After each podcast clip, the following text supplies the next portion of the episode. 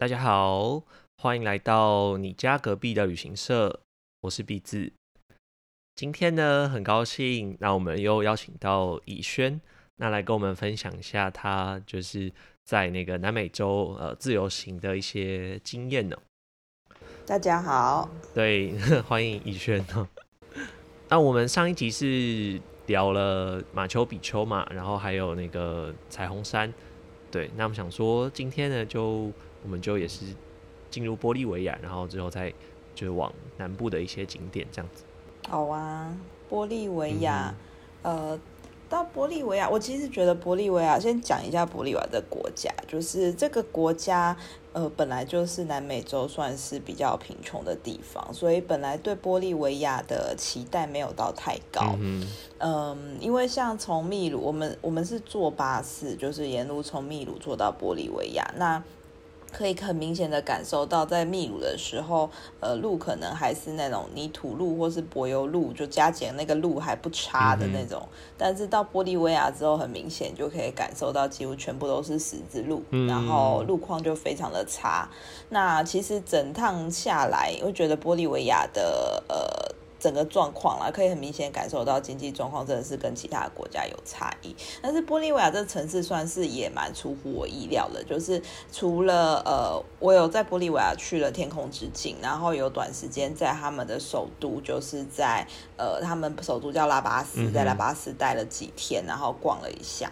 然后呃，我先讲一下拉巴斯这个部分，就是拉巴斯它这个城市，它其实海拔也有三千。多公尺也是蛮高的一个城市，对。然后它是一个盆地，所以在它的顶端，就是它盆地它上面那一圈，其实海拔是更高的。那拉巴斯很有趣的是，它的交通工具，人家的交通工具是捷运，他们家的交通工具是缆车。缆车哦，因为因为它是盆地，所以所以可能你说要往外，就是要就有点上山这样子吗？对对，就他们后来测出来，他们那时候是少说要怎么样去，就是公共设施，后来是采用缆车的方式。好酷！当然公车还是有，但是比较快的话会是缆车，真的蛮酷的。我觉得它超有趣，它就是整个城市有缆车没有太多条，然后因为呃玻利维亚可能状况也没有很好，所以缆车它虽然是新的，但是你有可能搭一搭搭到一半跳电，然后就会卡在半空中。但是整个环境是不错的啦，就是搭缆车跟他们搭捷运是一样的，就是上班下班通行时间大概是这样，我觉得还蛮有趣。然后另外啦，那个拉巴斯还有一个很有名的地方叫做女巫街。呃，因为他们那个他们的文化里面，在做一些大型的活动或是一般祈祷之类的，都会去找女巫。那他们有女巫的一条街，里面就是像一间一间的工作室，就是平房这样一间一间工作室。那他在门口就会挂一个招牌，写说他可以帮你处理什么样的问题。傻眼呢。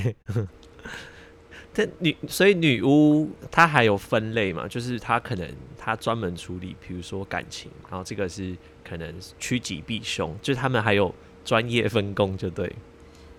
女巫是需要训练的，就是他们有一个训练的机制，我不确定有没有官方的考核的机制，但是他们自己本身是有一个机制去呃去讲女巫这件事情。那其实你在每一个他他小房间门口啊，他那个每一个房子门口其实都会挂他擅长什么项目，所以看你是要治哪一种这样。那呃，我那时候导游跟我们讲的是说。在当地就是去找女巫，呃，解决这种日常生活中疑难杂症还是蛮多的，所以呃，他自己有朋友，我们的导游非常年轻，就是那种大学生的年纪，他说他自己有朋友。生病的话，先去找女巫，然后 不是不去看医生这样，不是先去找女巫，然后失恋你也可以去找女巫，复合找女巫，你要赚钱找女巫，中乐透找女巫，找工作找女巫，基本上他就是什么都可以帮你解决。嗯哼，哎，那那你有去吗？呃，我有我后我是没去，因为那个要额外的时间，因为我是跟当地的一个图，所以我们就。大概十几个人一起移动，对，那个需要一点时间，所以后来没有去。而且可能女巫也不讲英文吧，可能不行。哎，我不确定有没有哎，但因为门口都是西班牙文啊，嗯，所以大概八成就是你不会讲西班牙文，也也没有办法去咨询，就对。我觉得有可能。然后他是。呃，因为它是女巫街嘛，这边是营业场所，隔壁就会有一排街卖贡品，就是像我们行天宫在里面拜拜，外面会有一排卖贡品的概念是一样。傻眼呢。对，那他的他的方式是你要先去就是买贡品，然后带着那个贡品去找女巫。那那个贡品不是给女巫的，那个贡品是在女巫帮你祈祷完之后，他会帮你放在他门口有一个小火炉里面烧掉，这样子。就是要给给他们的神的贡品，对不对？对对，就是就是烧烧金子的概念。嗯，就很像台湾，你可能会去买，对啊，买那个买香啊，然后买金子啊，或者买一些什么什么钱母啊，这些 就是拜拜之前会需要用到买米啊什么的这样子。嗯哼，对对对，差不多是这种概念。啊啊，他们的贡品贡品有什么？他们贡品各种哎，就是呃。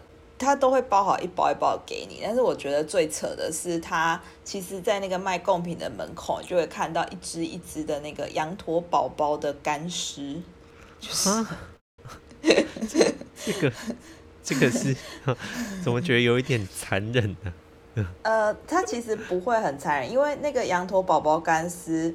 导游有特别解释，因为欧洲人就西方人对这件事情，他们很觉得你们虐待动物这样子。那其实不是，因为在南美洲羊驼非常的多，那羊驼宝宝生下来，你真的要活下来的存活率也没那么高。哦。所以呃，有一些身体不健康还是什么的，它本来就会死掉，他们就会把它变成就是弄成羊驼宝宝干死。那呃，就真的你可以看到一只一只的挂在那里。那它的这个羊驼宝宝的尸体。是他他的用处是这样，就是他们在那边在盖房子或是比较大的一个活动的时候，呃，羊驼等于是他们的算是要把它变成保护神的概念，所以他要把羊驼埋在那个房子的基座基座下面。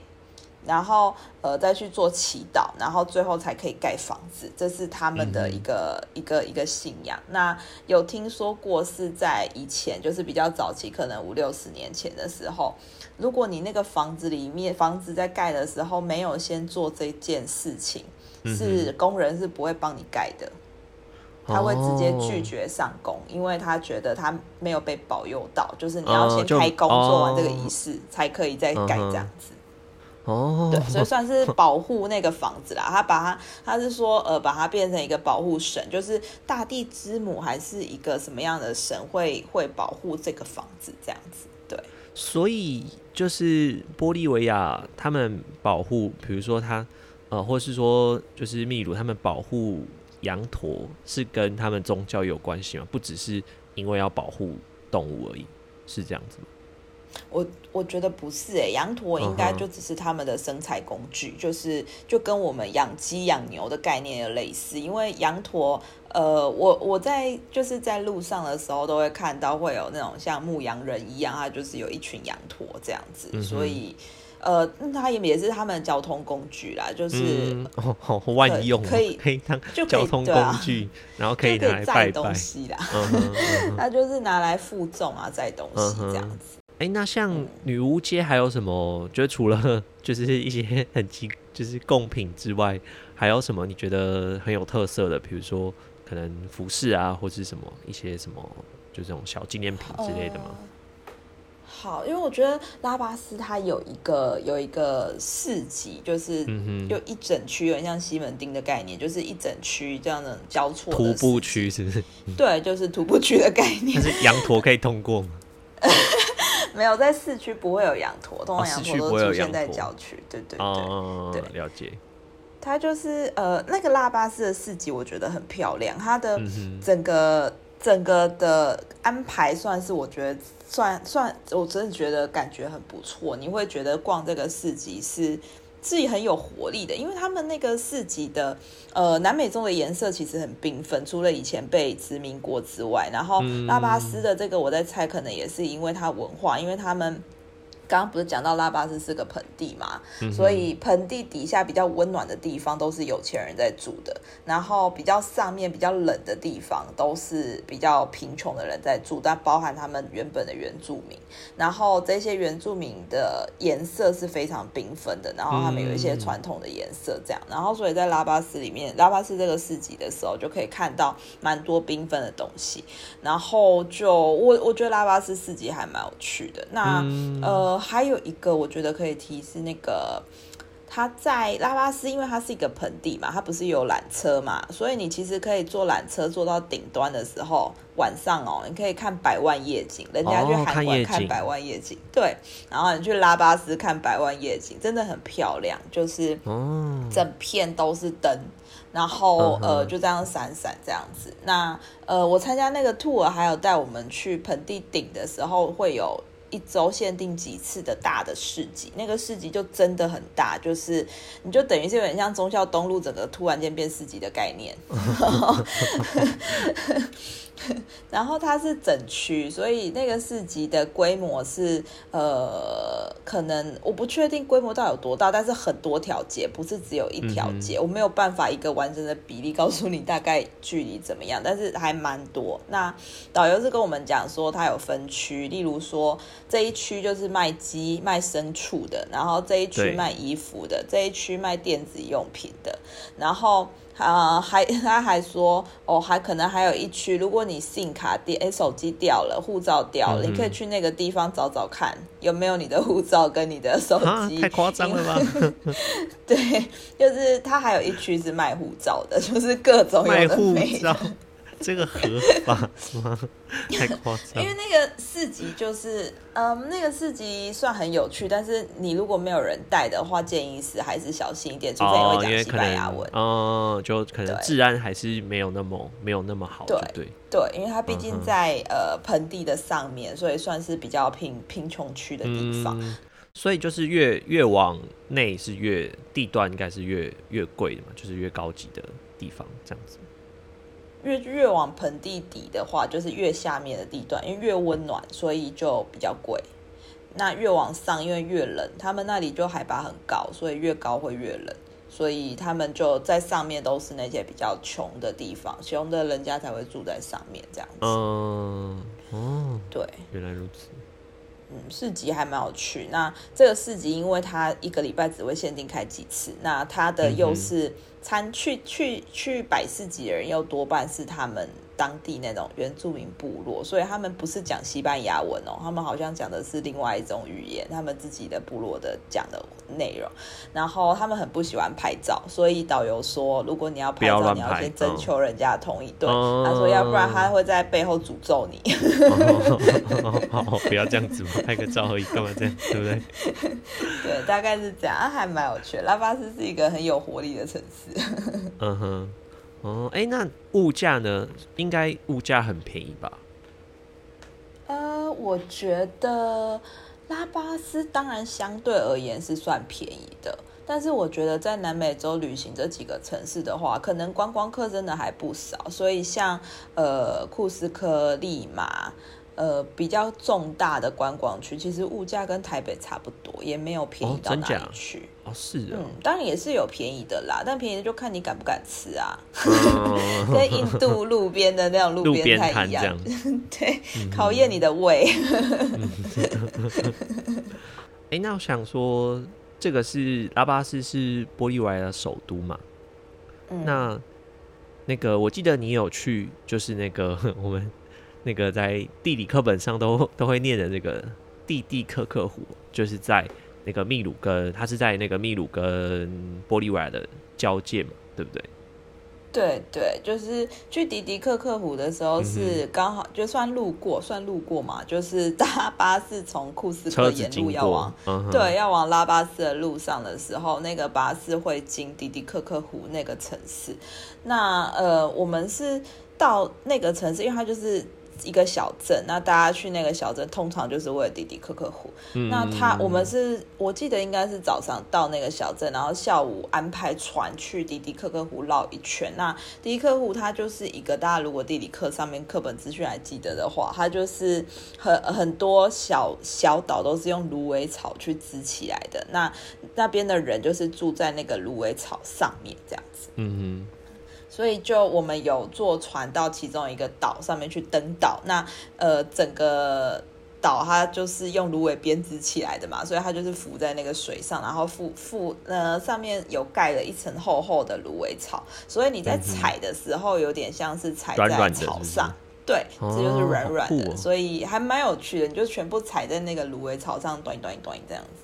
然后呃，因为它现在芦苇岛这种基本上都已经转成观光了，就是按照原本的生活形态几乎没有，所以呃这些观光像是你可以在上面住宿，就如果时间够的话，你可以在上面住一个哦晚上。岛啊上岛岛上可以住宿哦，对，芦苇草的那个岛上可是可以住宿，然后也有餐厅，然后还有一些像小卖店这样子。那这些房子啊，全部都是用芦苇草盖的。哦，好酷哦，全部就就因为它芦苇岛的就轻嘛，所以它上面其实也不会到太重，所以东西像房子都小小的，然后矮矮的，然后都是草盖的。那当然做民宿这种，它可能比较比较高级一点，它不会让你觉得很不舒服，所以它、当然那个会比较大，然后它也比较嗯，跟结构比较坚固啦。可能我不确定它底下有没有额外加一些就是支撑，但是嗯。一般那种小卖店的架子跟那种民宿的的骨架还是有一点不太一样。所以它岛上就是就是都是靠观光嘛，它也没有应该也没有办法去耕作，或是他们还是他们有在钓鱼或什么之类嘛，那应该还是观光为主。呃，就现在以观光为主了。那有的话就剩下那种鱼，因为它就在海上，因为在那个湖上很大的一个湖上 对，所以就捕鱼而已。那基本上不太会捕鱼了啦，他们很少，他们就呃，而且他们基本上就是靠观光。那他们年轻人也外流的很严重，因为你在那个芦苇岛上，你又没有学校。对啊，你也你就是对啊，你就就只只有你家，就整个家族，所以就变成，呃，等小孩子大了，基本上都要送进小镇里面去念书。嗯哼对，就就这个会比较尴尬，哎，不是尴尬，就反正就是会会会有这样子，他们会有外流的问题，但他们原则上在那个家族里面，他们还是住在那个芦苇岛，那一个岛就会有一个岛主，哼，岛主就有点类似这个村长或是里长的概念，就对了。对对，但也没多大，因为那个芦苇草岛就小小的也，也不用，它就也没有多大，就小小的一个区域这样。哦，也是很酷哎。嗯，还蛮有趣的，就是呃，因为它迪迪克湖这个名词就只存在你的地理课本里面嘛真，的，所以 所以真的看到它的时候还是蛮惊讶的。真的，真的是毕业之后就就是平常这这个字不会不会出现在我们生活中。对啊，好哦，那那个就除了迪克湖之外呢，我今天我还我还想就是问你那个复活节岛，因为我记得就是你说你也是在复活节岛有待了一阵子嘛，对不对？对，就是呃。到智利的时候，哦，我这个可能再提一下，就是从玻利维亚到智利啊，呃，因为进智利的时候，我是搭飞机进圣地亚哥的，那个得说吼，真的很激动哎，就是智利真的是南美洲算是发展比较好的地方，所以、嗯呃，因为从秘鲁到玻利维亚，我应该我应该已经有半个月，对我应该有半个月到一个月没有看过红绿灯跟柏油路这种啊东，西，傻眼呢。像玻利维亚也没有麦当劳，麦当劳在另外一个城市，好像星巴克也没有。没有红绿灯，那车子要怎么开？就就大家就是自己互相礼让，是不是？呃，没有，因为他们就省道啊，所以就就就就开有啦，在拉巴斯的市区当然还市是有区会有市区有，但是外面是不会有。所以那时候进智利看到红绿灯、柏油路、新的车，嗯，内心很激动哎、我觉得我回到文明世界哦，然后智利，智利还蛮有趣，智利嗯。智利到的时候。那时候是先在智利待了智利的市区圣地亚哥市区待了几天，然后才飞复活节岛。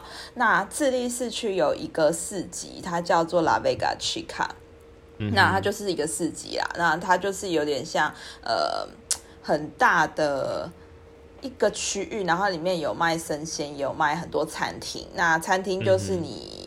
就可以在那边直接吃这样子。那他那边的海鲜跟水果很出名，像草莓、樱桃这种，智利草莓、智利樱桃都听过吧？对。那去的时候，呃，就看你季节，刚好是不是季节。然后我那时候去的时候没有樱桃，我那时候去的时候是草莓，所以就是毛起来吃草莓。对，就毛起来吃，因为很便宜。就是在拉贝加去看，因为我觉得有一个很有趣，因为就去逛嘛，然后它就是呃当地人会去买采买的地方，所以它里面卖那种各种柴米油盐酱醋茶都有卖，就是呃连那种腌制物的东西都有卖。那我觉得有一个超酷，是因为呃我就看到有不少店，它门口就这样一桶一桶一桶一桶，然后你知道那一桶一桶就跟台湾蓝色那种装喷的喷桶一模一样。然后 他那是装什么？我超好奇的，因为天哪，这就一桶一桶一桶，然后就就就就装喷的那个桶。那后来我就很认真的去看了一下，全部都是腌制物，他们那边 local 的腌制商品这样子。它一整桶全部都是，比如说腌什么梅子啊，或什么水果这种的，就对对，全部都是腌制物。他他他到底要对，全部都是。我我因为他都西班牙文，所以我我无法理解。然后他跟我解释，我是也不太懂，那可以做什么？但是有点像那种腌制，就是一桶一桶酱料啊什么的。那看你要什么，他就挖给你。所以对台湾人而言，我觉得那个当下，我就觉得，嗯，我从喷桶里面挖东西出来不行哎，对，不行。那概念很奇怪，但还蛮有趣的，就是一桶一桶。那呃，其实拉菲加区卡，我本来也是算戒心很重，因为我一个人在。南美洲嘛，所以就也是很担心被抢或被偷这样子。那结果，呃，其实，在因为在拉贝加去，他去的基本上就是当地人去去采购而已，然后当地人去吃午餐。然后我那时候就是呃，又去了一家餐厅。我就随便选，因为每个人都在招呼你生意啊，跟印度一样，啊觉得说，哎呀，你从哪里来啊？然后很热络跟你招呼生意。对，那呃，我就选了一家看起来比较偏中间，没有到太便宜，也没有到太贵，太贵很明显就是很大一间，然后可能帮你铺桌装潢啊这样子，对。对对，比较偏中等的那种餐厅，然后我就坐下来，然后我就看了那个图，他们也看我就是外国人，你知道亚洲人的脸孔在南美洲简直就是一个明显到不行，所以呃，他就我就看图点餐，因为反正西班牙我也看不懂，然后结果我就发现其他人似乎好像要想要跟我讲话，但我也听不懂。结果呃，我隔壁有一个算是可能中午休息来吃饭的大哥，他会讲一点英文，他就用英文问我。之后，他再用西班牙文翻译给同一家餐厅其他的客人听。他们真的是对亚洲人高度有兴趣，哎，就是你 你在台湾，你你不可能中午吃饭吃一吃，突然去就是搭讪隔壁的，就是外国人嘛，而且你还要透过翻译，然后去跟他聊天，真的是很夸张。对。对，南南美洲真的很热情，所以呃，我就在那边吃，他们就在跟我闲聊，所以就就充当这个翻译，然后客人有问题就问那个小哥，然后又回来问我，就这样很有趣的当下的一个翻译的状态，真的是很热情。然后接下来就是在智利之后，就是去哎圣圣地亚哥之后，就是去了复活节岛。那呃，去复活节岛，老实说。没有很容易，因为复活节岛，人家说太平洋的肚脐，它就真的是在太平洋中间，中间就是肚脐的概念，对，真的很远。那其实从智利飞过去都还要飞三个小时。嗯哼，我刚有偷查了一下，好像 好像有将近四千公里，就是 超远，超级远。嗯，对。对，就是意外的很远，他就是真的在肚脐。那呃，老实说，复活节岛算是我从小到大的一个人生目标，就是我的旅行清单里面，复活节岛是在 top one 这样子。所以那时候决定要去南美洲的时候，我就决定一定横竖，我都要把复活节岛这个地方排进去，这样子。对，一定要进去。那去复活节岛的话，就是你要从圣地亚哥搭飞机，或者是你要从大溪地搭飞机，或者是你要坐游轮，就这几个交通工具没了。那因为很远嘛，不是四千公里嘛。等下坐游轮要坐多久？坐游轮不要坐坐个一一天吧？呃，有就是那种环球的，或是我记得是嗯。叫什么什么加勒比海号之类的，就是那种大型的游轮公司，他们如果是有环球的比较长的时间，有的会经复活节岛的，所以游轮也是一个方式。对对，那呃去的时候，嗯，去的时候从智利过去复活节岛这个上面也几乎都是原住民，就是。主要在那个时，就是复活节岛，它本身就是一个部落嘛，所以除了早期就是有一些壮丁被西班牙人搬回去智利去做奴隶之外，有一些的族群还有在那边。那有一些智利人后来有搬过去复活节岛。那基本上复活节岛本身还是一个蛮有那种有一点些微种族概念的概，也有种族概念的状态啦。那呃，我所知道的是他们。复活节岛上面的岛的居民其实不是很欢迎新住民，所以新的人过去其实会被排挤。那他们当地的话，对，就是岛上的话，他们有自己的文化，那他们还是自己有在传承。那呃，大家都知道复活节岛上面不是有那种很大尊的摩艾吗？呃，那个石石像，对对，就是那个摩埃的制作技术啊什么的，基本上都没有留下来。那呃，他们还还有一些景点，像是有点像蓝屿的那种石板屋，然后它就是盖着一间一间这样连通的这样子，然后在海边，呃，是不要。它盖在海边，然后他是说在那个位置可以看到有没有抵御外敌呀，然后那个地方好像有水啊，就是比较适合居住这样子。那为什么盖成石板屋？就是因为它在海边，所以风很大，所以就是去不会呃。比较好啦，就是就是一个按适应当地气候盖的房子，那只是很多知识都已经流失掉了，因为呃，当地他们有说啦，就是西班牙那时候过去的时候，有搬了一些人回去。智力工作嘛，回去南美洲工作，那他基本上都带走壮丁，那这些壮丁就包含他们的祭司啊、主，就是一些国王之类的，对，所以就留下来都是老弱妇孺，所以就是这些文化就这样断掉了。所以呃，复活节岛上面的摩埃像到底怎么样变成那个样子的，目前是没有人知道的，现在也 没有人知道。对，那呃，复活节岛基本上这个行程。如果是亚洲人去，通常待个三天四天就差不多了，已经很多。因为三天其实你足够把复活节岛上面这些摩埃乡的景点都逛完。那呃，嗯哼，他他其实也规划蛮完整啦，因为去复活节岛的观光客也非常多，所以他会给你，你有一张票，然后你就是你可以去在这段期间之内，你可以去各个景点，然后他门口会有一个保全去检查你的票，就这样子。那呃，其实岛也不大，但交基本的交通工具就是汽车会比较好。你也可以骑脚踏车，但是因为路况不好，所以怕你摔车之类的，建议还是可以的话，就是要么跟当地的那种 one day tour，要不然就是可能要自己租车。那车的状况，老实说也不要抱抱太大的期待，因为它呃。它 它很远嘛，所以你要物资补给，全部都是要坐船，坐船这样整个搬过去，所以你车子、水啊什么，全部都要这样搬过去就对了。那呃，所以应该东西蛮贵的，对不对？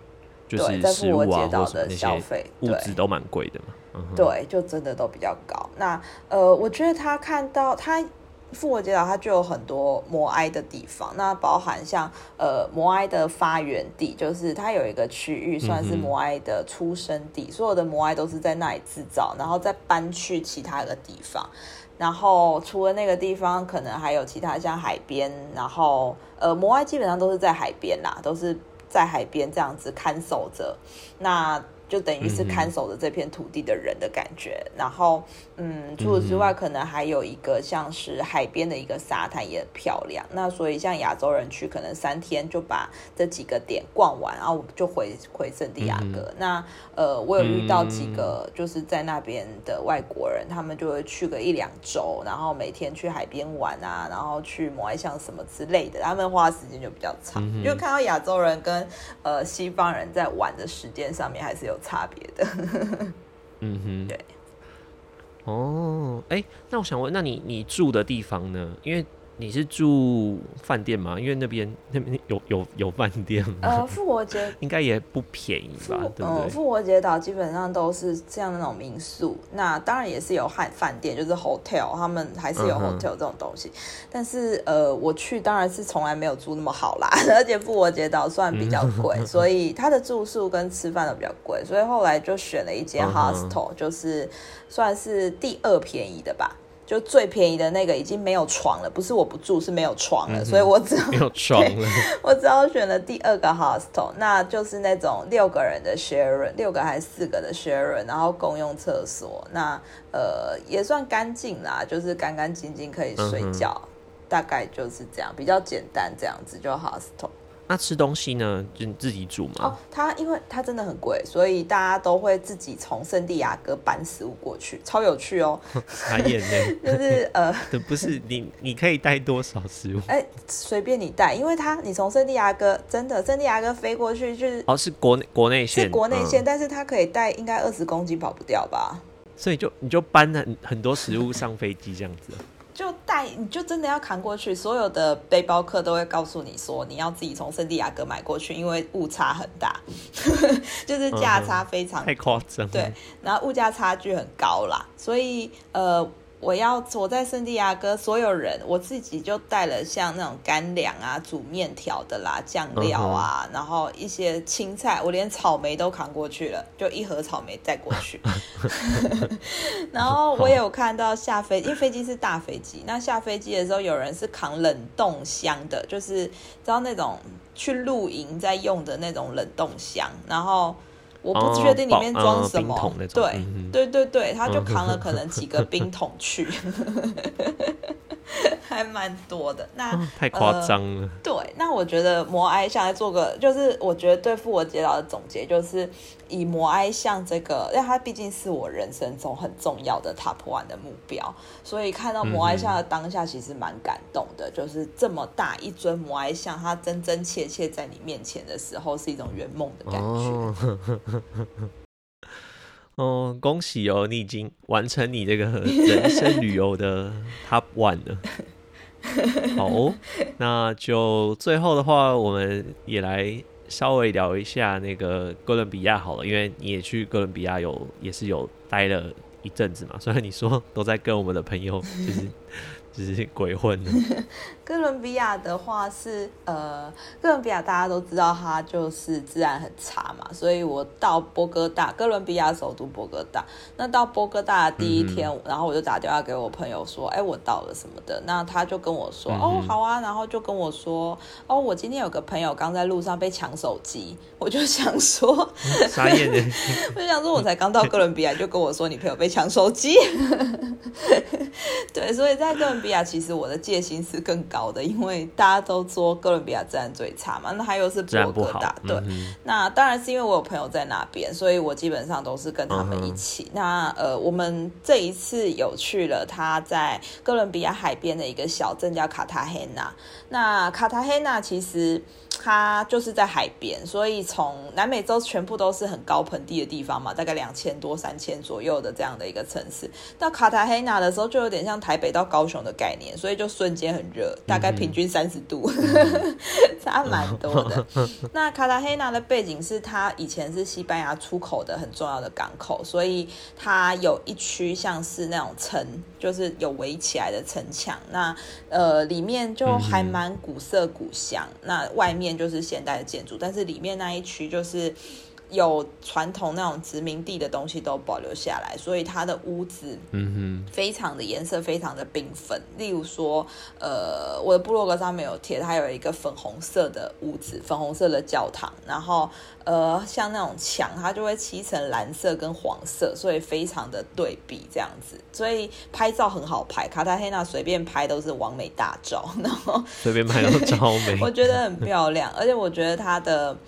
就我走这几个城下来，它的卡塔黑纳这个城的颜色是最亮的，它可能刚好在加勒比海旁边吧，所以用色也比较挑这样子。其他的地方虽然也是很华丽，但是不会像卡塔黑纳这么挑。那呃，哥伦比亚的话，它是世界上鸟种最多的地方，然后我们也是因为。这样，在卡塔黑纳意外发现，原来它还有一个鸟园。那这个鸟园，它基本上就是一个保护区，它没有限制鸟类的移动。那你就可以看到鸟在里面，算是很自由的这样子跑来跑去。所以我们去的时候还没进门，呃，这个这个保护区，我觉得哥伦比亚政府没有太大力在推这件事情，所以那一天整个。整个园区应该只有两组游客吧，就是我们跟另外一组客人没了，也也太少了吧？一个包场的概念，对，还蛮有趣。因为鸟园。应该很大吧，对不对？很大，真的，应该还蛮大的。它好像它只有两组游客，不知道几公顷的地都是鸟园，那只是给游客走的。它有规划一个路径，规划很完整，你就照那个路径走。那鸟园的话，我们还没进去那个闸口，就是买票闸口，就看到一只孔雀在路上走。他就真的在那边，就是 然后因为游游客也不多，所以他也不太怕人。然后呃，我就看那个孔雀在路上，刚好一个清洁工就推车过去，然后那孔雀就也没在怕，就一时一时跳了两下，然后就继续，也没什么动作。对，然后呃，除了孔雀之外，还有那个红鹤。就是 flamingo 红红的，然后脖子这样子长长的，然后不是大家都好像看起来它很漂亮吗？它的确很漂亮，是一个颜色很显眼。但是我去看到那一大群红鹤的时候，才发现它真的很吵，它的叫声是那种很哑的，就是很喉咙很那种沙哑的叫声，然后一直叫一直叫，很吵。就 是瞬间幻灭这样子，然后我们就在笑说，就是 flamingo 这种生物可能是被杀，它不要讲话很漂亮，它讲话就没有办法，只可远观，拍照可以啊，近看就不行。对，就还蛮有趣。那卡拉黑娜还有一个点可以推荐给大家是，呃，大家如果听过马祖，我们。台湾的马祖有蓝眼泪，那卡塔黑纳也有蓝眼泪这个地方，就是它也可以看蓝眼泪。那它是在呃加勒比海，所以等于是要坐船到外外海。那导游有讲，就是呃。因为加勒比海这个地方算是没有天敌，没有大型的掠食动物啦，所以不会有鲨鱼啊这种比较危险。然后加上它水温恒年大概都是三十度左右，非常的温暖，所以它蓝眼泪的话算是比较另外一种体验蓝眼泪的方式。我自己也有去马祖看过蓝眼泪，所以都是在岸边看那个眼泪打上来，然后拍照这样子。那结果在加勒比海那边是你可以穿救生衣下去。但是你要自己打出那个蓝眼泪，对，就是因为蓝眼泪需要 需要有刺激它才会亮嘛，就跟马祖的蓝眼泪，你那个需要打到岸上才会有亮的概念。所以在我们就是穿着救生衣，然后下水，然后开始打水，然后你就会打出很多蓝眼泪。自自立就是自行生产的蓝眼泪，就对。对对，你要自己把那个光打出来，然后所以后来还蛮好，我们就穿着。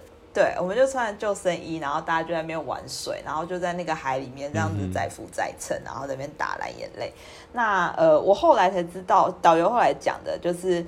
呃，有一个游客蛮聪明的做法，你要一直打嘛，然后又不是很容易拍照，因为其实导游是说以现在相机的成像的方式，他们拍不出蓝眼泪，拍不起来，嗯哼，拍不起来，你眼睛看到的跟你拍起来的是有差的。那呃，很多那种看起来很美的蓝眼泪照片，基本上都是要后置过的，你没有后置，没有办法做出那样的效果。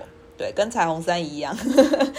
然后，呃，所以他就说，你要看蓝眼泪的方式，就是你可以拿一个保特瓶，然后去装海水回来，然后用力摇，然后你家就会有蓝眼泪了。呃，这样完全不浪漫了，这样就是没 feel 了。对啊，就是一个，就导游跟我们分享这样子。嗯哼，好哦，那就今天呢，就就是很高兴哦，我们今天就是以轩有跟我们就在聊了玻利维亚的首都拉巴斯，然后还有从秘鲁跟就是玻利瓦交界的那个迪迪克克湖，然后到就是他的旅游他不按清单的复活节岛，那最后就是我们稍微聊一下那个哥伦比亚。那哎，以轩你自己有一个部落格对不对？要不要就这边帮你这个跟大家推广一下？你要不要介绍一下你的部落格？这样好。就是呃，我回从南美洲回来之后，就是起心动念开始想要写这个部落格，因为去了这两个月，但是也发生蛮多事情，所以就想要把它记录下来。所以呃，我有一个部落格是在米店上面，那它的名字叫做品牌新手村。那呃，是因为我除了旅行的部分的话，我自己本身工作是跟品牌经营、时尚产业这个比较相关，然后过去也当过几年的国外业务，所以就有把这些职场。上的心得也放进去这个部落格里面，这样子，所以就呃包含我自己像去南美洲旅行的经验，然后我以前在呃其他国家像那个斯里兰卡居住的的一些事情，然后还有品牌经营这样的事情，我全部都写上去，这样子。哦，好，所以就呃我会把就是那个部落格资讯留在我们节目的下方，然后如果大家也可以去 Medium 搜寻品牌新手村嘛，对不对？对对，那就对，很感谢今天那个大家的收听哦。那是呢，我们节目呢，就是我们就是每周会来聊一聊，可能就是呃各国的一些事情啊，或是旅游产业的一些呃近况。那就是就希望大家持续的收听。那有任何想说的话呢，可以去 Apple Podcast 帮我评分，然后留言，或者是。呃，可以在我们的 FB 的粉丝专业，然后 IG 就是留言给我，或者说想要听更多，就是比如说以轩之后，呃，他可能其他的旅游经验啊，像他在斯里兰卡有住了半年的经验的话呢，也可以都留言跟我说，那我就会来拜托他。不会。好，那就今天很感谢大家收听，我们节目就到这边喽，拜拜。拜拜。